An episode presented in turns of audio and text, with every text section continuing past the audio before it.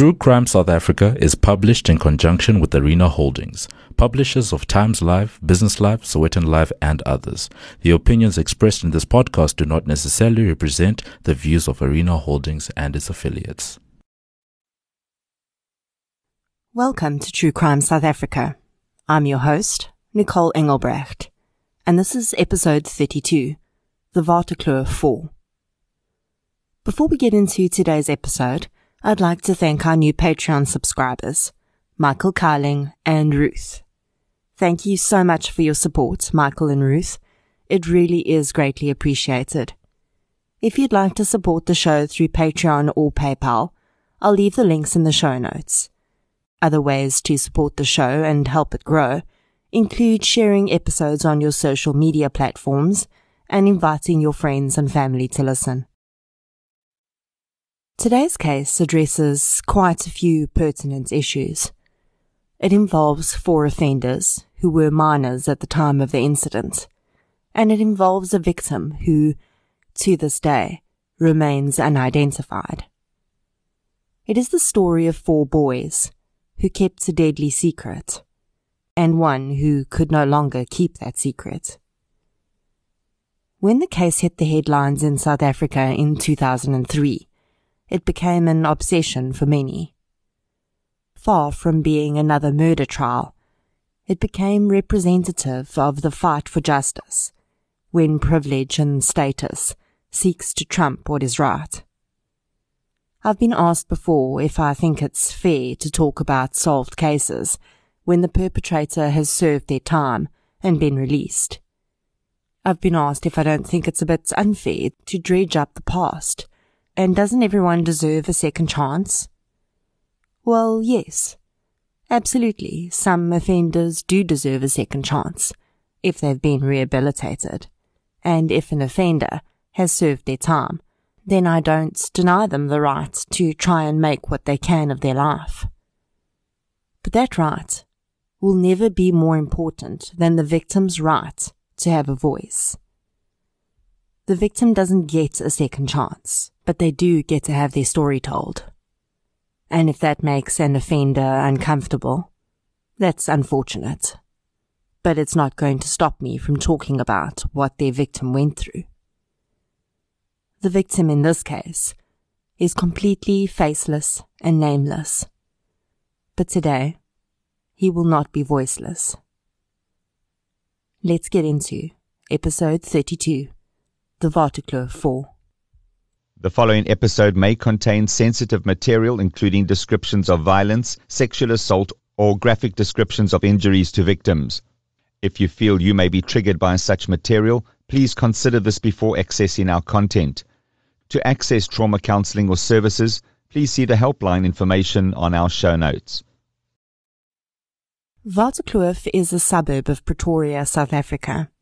It's located to the east of the city centre and it's a highly sought after area with expensive real estate and high profile residents. The area is home to one of the most prestigious public high schools in the province, Waterkloof Hoërskool. The high school is an Afrikaans medium school, and it's one of the most expensive public schools in South Africa. In exchange, the school offers students impeccable academics and a wide array of excellent extracurricular activities. The students who call themselves Kloofies are encouraged to participate as members of their community from a young age. And it is this sense of ethics that seems to have been one of the sparks in events that would follow. In 2001, the principal of Waterkloof Hoërskool was Dr. Christo Becker. Dr. Becker is known for playing a large role in turning the school into the prestigious establishment it is today. But at the time, it's alleged that Dr. Becker did have a small problem, and that was his rather unruly 16 year old son, Christoph. Christoph Becker was a rather large personality. He hoped to be an actor one day, and according to a local magazine, was not averse to getting into trouble. It's unclear whether Christoph ever attended Hoërskool Waterkloof, where his father was principal. But his records show that he predominantly attended another local prestigious Afrikaans school, Hoërskool Garsfontein. Whether this was intentionally done to avoid having the boy under his own father's discipline is unknown, but I can imagine that it would be rather uncomfortable for a well respected principal to have his own son running amok in his school. As part of this sense of community that I mentioned, both Hoërskool Waterkloof and Hoërskool Garsfontein were visited by members of the SAPS during the course of 2001. The reason the SAPS were at the school was because there'd been a spate of house burglaries in the area in the prior weeks, and they wanted to ask students to keep an eye open and report any strange activities to their local police station. The intent around this action was pure. But for four boys listening to this plea, it seems that the mission became a little skewed in their minds. Christoph Becker was friends with several other boys. Among them was 16 year old Frikkie du Preez, whose father was a doctor and whose mother worked as a teacher at Hoërskool Waterkloof. 16 year old Gert van Schalkwyk was also another member of the group of friends. He was a tall, well built child who dreamed of becoming a rugby player. A younger member of the group was Reinach Tiedt, who was 15 years old and the most academically gifted of the friends. Reinach was also quieter and more subdued than the others. A pair of brothers, Heinrich and Reinhard von Landsberg, also often hung around with the group of boys, and some sources have stated that the boys were cousins of one of the other boys. By all accounts, this group of boys was no different from any other in their age group at this point. They were enjoying high school, embracing the bright futures that lay ahead of them. And in between, they included a smattering of parties, one of which would lead to their eventual downfall. On the 2nd of December 2001, the group of boys I named earlier, and one additional young man who was never named, all went out to a club in Hatfield. The boys were drinking, and although one or more may have had a learner's license, none of these boys could have legally driven a car on their own. So the two vehicles they were driving that night, a BMW and a Toyota Tazz, were both being driven by unlicensed teenagers under the influence of alcohol. I'm sure that when this tale emerged, many people wanted to blame the parents and ask why they allowed this. I'm pretty sure, though, that they were not aware that this was happening. I think we all know that as teenagers, it wasn't that difficult to tell your parents that you were at someone's house when you were actually somewhere else altogether. While drinking and driving was certainly dangerous enough, this would not be the worst of the night's events. The accounts of the events that followed the group of boys leaving the nightclub in Hatfield differ slightly. So I will give you the general version of events and deal with the discrepancies later. It is alleged that after leaving the nightclub, the BMW containing Becker, van Schalkwyk, du Preez, and Tiedt slowed down outside a gym in Constantia Park after identifying a man loitering who they believed to be up to no good. Without provocation, the four boys allegedly severely assaulted the man. They then got back into their vehicle and continued on. When they reached the Moreleta Park area, they came across another man. Again, the boys parked their vehicle and, according to witness testimony, retrieved two knives and a hammer from the boot of the BMW. The Tazz, which had driven ahead, was called back to the scene with the two von Landsberg boys and the unidentified boy. It's alleged that Christoph Becker walked up to the man on the side of the road and asked him if he knew where Bloed Street was. For our overseas listeners, Bloed means blood in Afrikaans. And although there is indeed a street by that name in the area they were in, it's entirely possible that Becker was simply trying to be clever in this question, as without waiting for the man to answer, he allegedly punched him twice in the face. The man attempted to flee and ran into a nearby park. He was chased by the group of boys. The image is reminiscent of a pack of dogs hunting their prey. Although dogs only hunt for survival and not for entertainment. Gert van Schalkwyk put his rugby skills to use by tackling the man off his feet, while Reinach Tiedt kicked and punched him. And it's alleged that Christoph stabbed the man. When their victim lay bleeding and begged them to call an ambulance, Frikkie du Preez asked him if he knew who Naas Botha was, and then he kicked his head as though it were a rugby ball. Christoph allegedly discarded the knives in the park, and Reinach took the hammer which he had used on the man home with him where he cleaned it. The boys left the scene, and their victim, to die. One of the von Landsberg boys would later allege that Christoph had instructed him to return to the park the next day to find the knives, and while he'd been unable to retrieve them, he did come across the dead body of the man he alleges they assaulted the previous night. He said that he called Christoph from the scene to ask him what he should do, and he'd been told to make sure the man was dead and then carry on looking for the knives. The boy says that he had thrown a stone at the man's body from a distance, and when there was no movement in reaction, he left the scene. He would return again later that day, again allegedly on Christoph's insistence. But when he saw that police had cordoned off the area, he left. The body of the man found in the park that day would never be identified. A post-mortem was conducted on his body, and then, as investigators were unable to determine the man's identity, he was buried in an unmarked municipal burial site and this would have been the end of the story, if it hadn't been for one conscience, as most of the boys involved simply went on with their lives. Except one couldn't. One of the von Landsberg boys had started struggling emotionally very soon after this incident.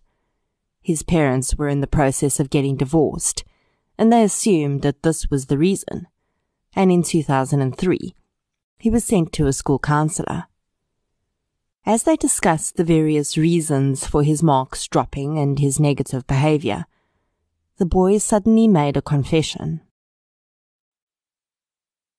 Eighteen months before, he had been with a group of boys when they had participated in a brutal assault. He was aware that the assault had ended with the man dying. It was this, and not his parents' divorce, that had been weighing on his mind. Naturally shocked at this unexpected confession, the boy's parents were called in, and soon he named each of the other boys that had been involved.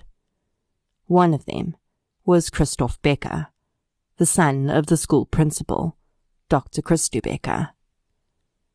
According to the documentary, Huisgenoot Ware Levensdramas, the parents discussed what steps should be taken next, and it's alleged that some of the parents had wanted to let the matter be left as it was.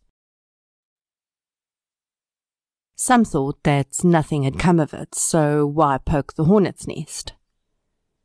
Hein von Landsberg, though, the father of the boy who had confessed, could not accept this. Although both of his sons had been involved in the assault and eventual murder, he decided to make contact with the National Directorate of Public Prosecutions to hand over the information. Hein said that he was trying to raise his children to know right from wrong, and if he took the easy way out in such a difficult situation, he would be teaching them that there are no consequences for your actions. Despite being very unpopular among the other parents, Hein spoke to Jan de Oliveira of the NDPP, who ordered a full investigation. At this point, most of the boys had already matriculated and were starting to study. Reinach Tiedt had received a bursary to study in America, and he was no longer in the country. Christoph Becker had started at a local acting school, and the other boys were all fully involved in their post-school lives. On receiving the information about the case from the NDPP, the police were in a bit of a quandary. Essentially, what they had was a confession to a murder but they had no idea whose murder, or whether the case was even being investigated as a murder. So the first step was to figure out which case they were talking about. Going back 18 months, they started to wade through the reports relating to bodies that had been found around that time. Sure enough, they found a report relating to the body of an unidentified male found in a park on the 3rd of December 2001. It was very interesting to me to find out about the involvement of the three other boys. Because, of course, this case is always focused on the Waterkloof 4. Well, actually, that was the Waterkloof 7. Some just got off easier than others. The two von Landsberg boys, as well as the third boy who was not named, received immunity from prosecution in exchange for their testimony as it was this testimony that almost the entire case would hinge upon. In August 2003, warrants of arrest were issued for the four boys, now men, who would become known as the Waterkloof Four. Christoph Becker, Gert van Schalkwyk, and Frikkie du Preez were all taken into custody, and Reinach Tiedt was advised that he needed to return to South Africa immediately which he did. On his return, he too was arrested. It was at this time that South Africa was introduced to the four young men who would fill headlines for years to come. And it was also at this time that a very specific narrative started around this case. The young men were all good looking, well educated, and relatively well off and the media went crazy. Christoph Becker was almost immediately cast as the ringleader. His seemingly carefree attitude around such a serious situation was deemed arrogance, and he didn't seem to think that he was at any risk of serving any jail time at all. Du Preez was not very different, and in many posed photos taken of the four together outside the courthouse, Frikkie and Christoph seem to be the most comfortable having their photo taken, often smiling, while Gert van Schalkwyk and Reinach Tiedt seem to be slightly less excited to be the center of this negative attention. The boys wore expensive suits and were always impeccably groomed. They also displayed a really united front, and it was at this point that they made a vital mistake they chose to all be represented by the same counsel. So instead of having four separate attorneys who could fight for their freedom, they were all lumped into one group. If one was going to be found guilty, they were all going to be found guilty. In their initial questioning and statements, the four did not deny that they had assaulted a man on the night of the 2nd of December 2001. They described a brutal attack in Moreleta Park on a man that they claimed had been fleeing from a house with a stolen television. They admitted to having used the weapons that the witness had described, but there were two major differences in their statements. They all denied that they had ever assaulted anyone in Constantia Park, which was the first assault outside the gym that the witness had described. They also denied that the man they had assaulted had died to their knowledge. essentially the crux of their defense, would be that although they accepted their assault could have led to the death of the person they'd assaulted, there was no proof that the body that police were saying was their victim was actually the man they assaulted. The four were offered a plea deal. If they pleaded guilty to assault with intent to do grievous bodily harm, they would be offered a far shorter sentence. Remember that they were minors when the crime was committed, so they would have been sentenced as such. They refused to take the plea, and instead, they were charged with murder and serious assault. In their initial appearance, it was alleged that the four had been threatening witnesses, and one of the parents was asked to leave the court after making threatening gestures to a witness. The prosecutor would also later state that he'd been followed by a vehicle filled with young men for 15 kilometers, and that he'd been approached by an anonymous person with a bribe to lose the docket. They all pleaded not guilty to both charges and were granted bail of 10,000 rand each.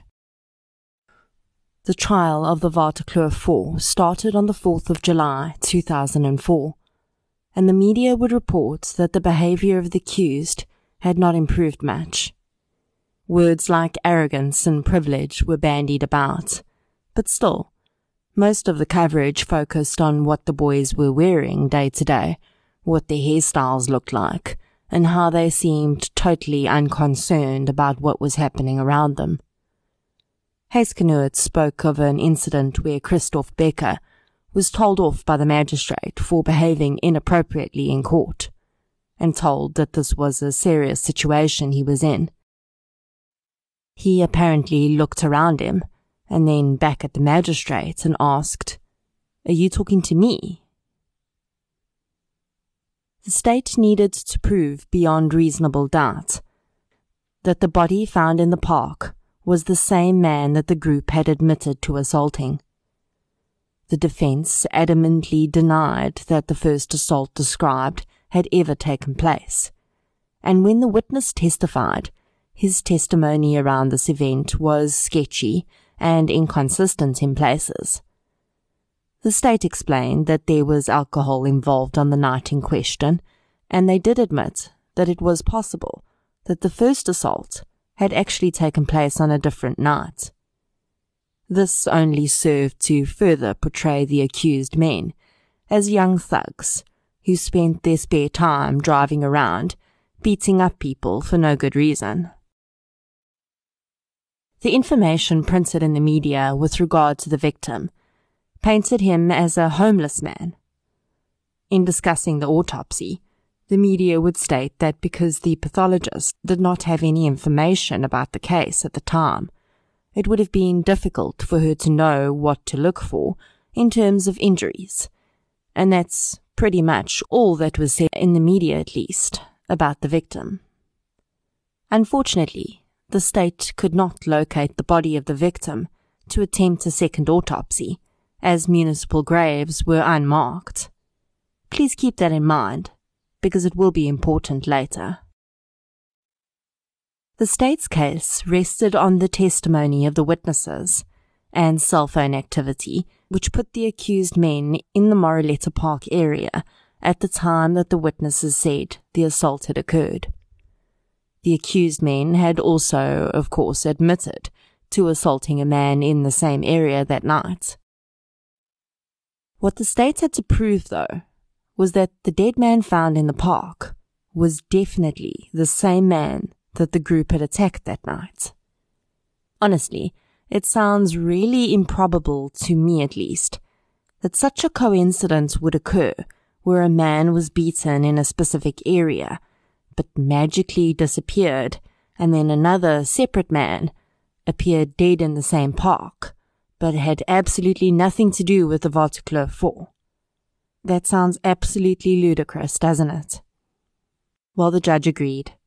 And a year after their trial started, and almost four years after the assault and murder, the judge handed down his decision, in which he stated that he believed the testimony of the witnesses over the testimony of the accused. He explained that he felt any inconsistencies in the witness testimony could be explained by the trauma of the event, as well as alcohol intoxication. The judge also found that it was inconceivable that the man the group had admitted to beating had just stood up and walked away and was never heard from again, and then a different man had been found dead in the same park in which they committed their assault. In his judgment, he called Becker a self confessed liar of astounding arrogance.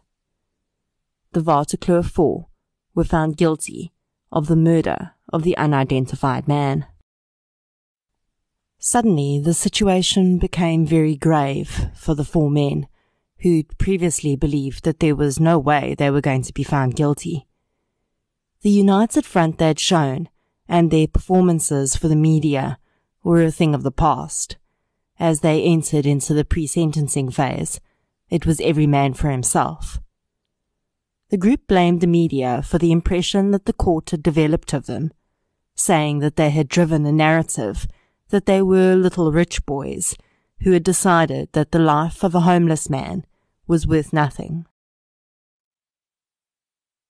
The pre-sentencing hearing lasted from the 20th of November 2006 until January 2007, when their sentence was passed down.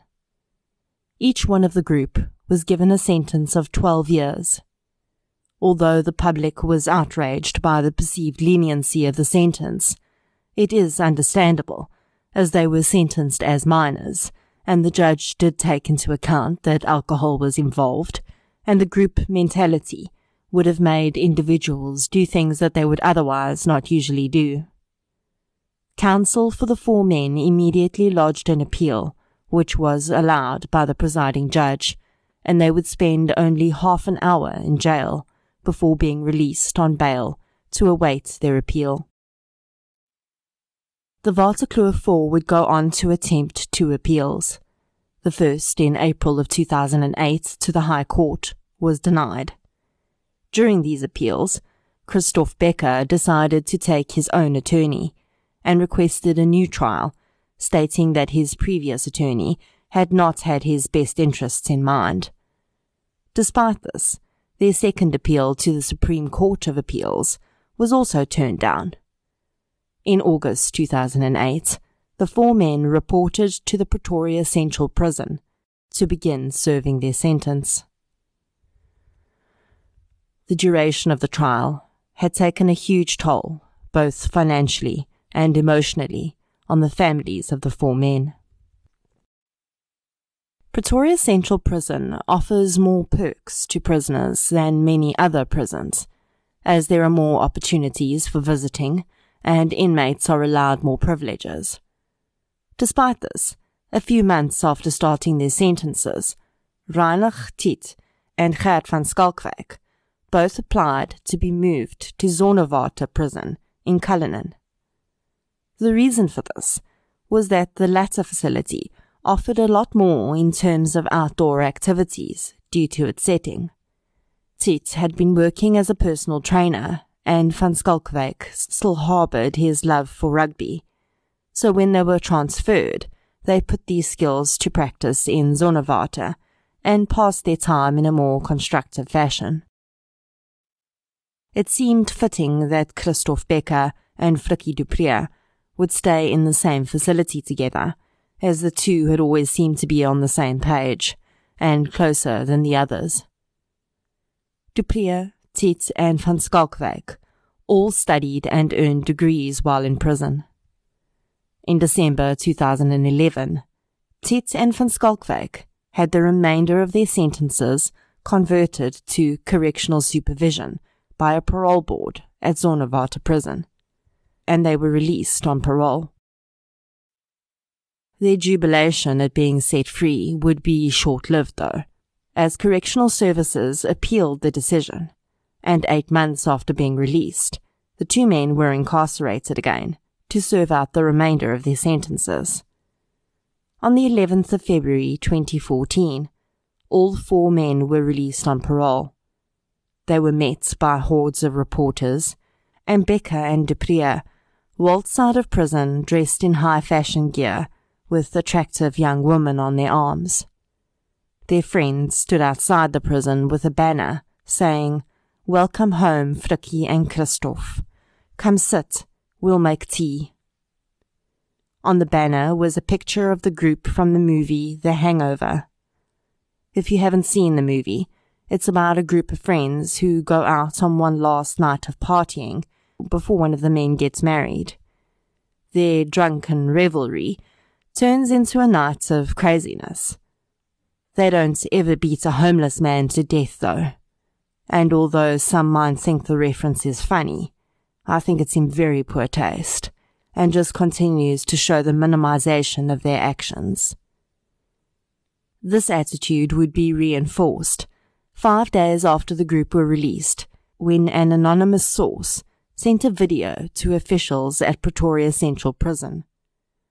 The video showed du Preez and Becker drinking alcohol and partying inside their cell about two weeks before their release.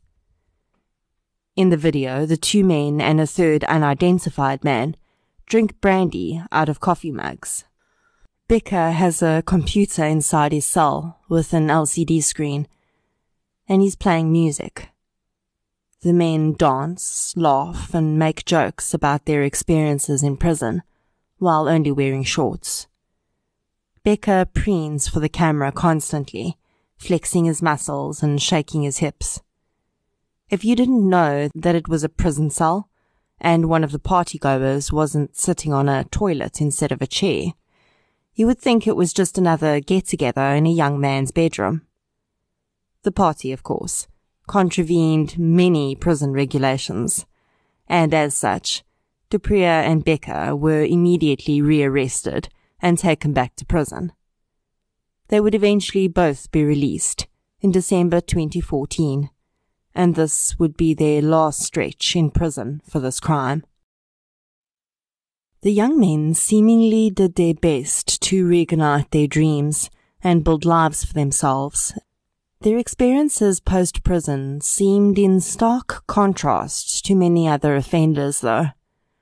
While people leaving prison for a crime as serious as murder would usually struggle to find a job, du Preez, van Schalkwyk, and Tiedt all pretty much walked into positions after their release without any practical experience on the basis of their degrees. Tiedt, for instance, was managing a team of 20 people in his first post-release position, according to Huisgenoot. Becker moved to Cape Town and continues to pursue his dream of acting. The victim remained nameless and faceless and in an unmarked grave. The journalist who covered this case for Huisgenoot says that she believes that the four are still convinced, to this day, that their actions did not result in the death of anyone, and that they are not guilty of murder. It didn't take much for this case to gain racial overtones. I guess it was always going to happen. The four perpetrators were well off white boys, and the victim was an indigent black man. Indeed, it was alleged at times that the attacks were completely racially motivated. I think it would be naive to think that race did not play a factor in this crime, but I do think that it would be far too simplistic to say that the entire motive behind the crime was due to the color of the victim's skin. I also think that lets the perpetrators off far too easily. Unprovoked violence of this nature runs far deeper than hatred based on race. I think it has a lot to do with power, too. With so many perpetrators, it's safe to say that the motives for their actions were not all the same. Christoph Becker presented as a leader of sort within the group. In all the incidents, it's alleged that he acted first and the others followed. He, in my opinion, seemed to find the attacks rather entertaining. As a whole, if any of these boys were really worried about the safety and security of their neighborhood, all they had to do was restrain the man that they believed to be a thief and call the police. The brutal attack was not only completely unnecessary, but spoke to a pack mentality. The other role players, despite some of them seeming to better understand the severity of their actions, all played a role in the attack. I think it's safe to assume that many of the others had different motives, perhaps including proving their prowess among their friends. With all of the media hype and attention to this case, it's easy to forget that there's a victim involved here especially since that victim is unidentified. Usually, we'll have at least a victim's family sitting in a courtroom as a voice for the victim. But in this case, we don't even have that. The man who died in that park has a family somewhere, who to this day wonder where he went and why he never came home. He may have had children who might grow up thinking that their father didn't love them enough to be in their lives, and that simply is not the case. The victim here doesn't even get a final resting place with his name on it. Like so many other unidentified victims in our country, he was buried in a state grave to make space in the mortuary for the next man, woman, or child. This would ordinarily be where I would wrap up with a summation of the evidence and the theories around the case. But just when I was getting ready to release this episode, something happened that I haven't had to deal with before. I was doing a Google search for some images, and for some reason, the images tab in Google is a hiding place for some really interesting stuff. And I came across a scanned copy of the pathologist's report relating to the victim in this case. Now, I will tell you, that is not normal to begin with. Those reports are confidential, and you have to apply to get them, and give very good reasons for wanting them. Autopsy reports do not just float around on Google.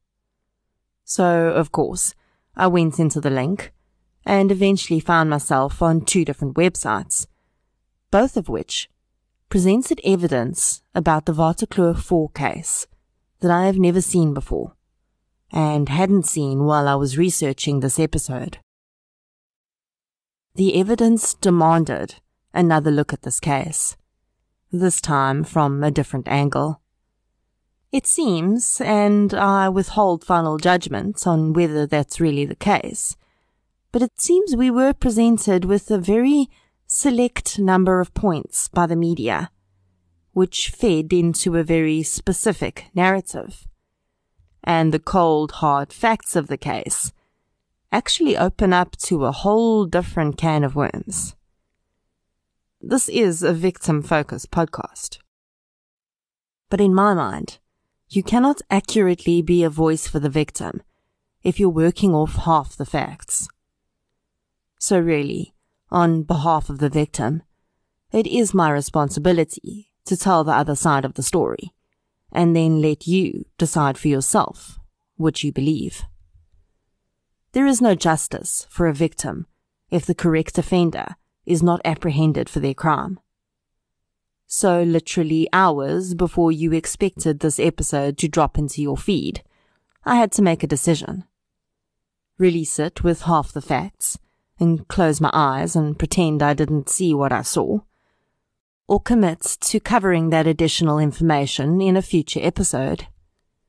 You helped me decide by voting on the poll on the Facebook group, and so this episode will be part one of the Waterkloof 4 case, with part two following as soon as I've made head or tail of the mass of information I found.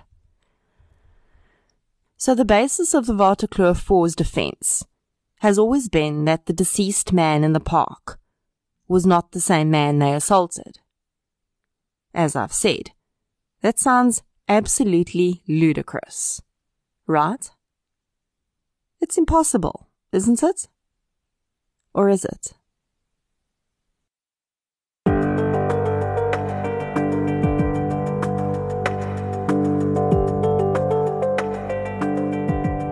Thank you for listening to episode 32, part 1, The Waterkloof 4. If you enjoyed this episode, please be sure to subscribe to the show on the platform you're using to listen right now. You can also follow us on social media. We're on Facebook, Instagram, and Twitter. I'll be back next Friday with part two of the Waterkloof 4. Until then, thank you for your support, and I'll chat to you soon.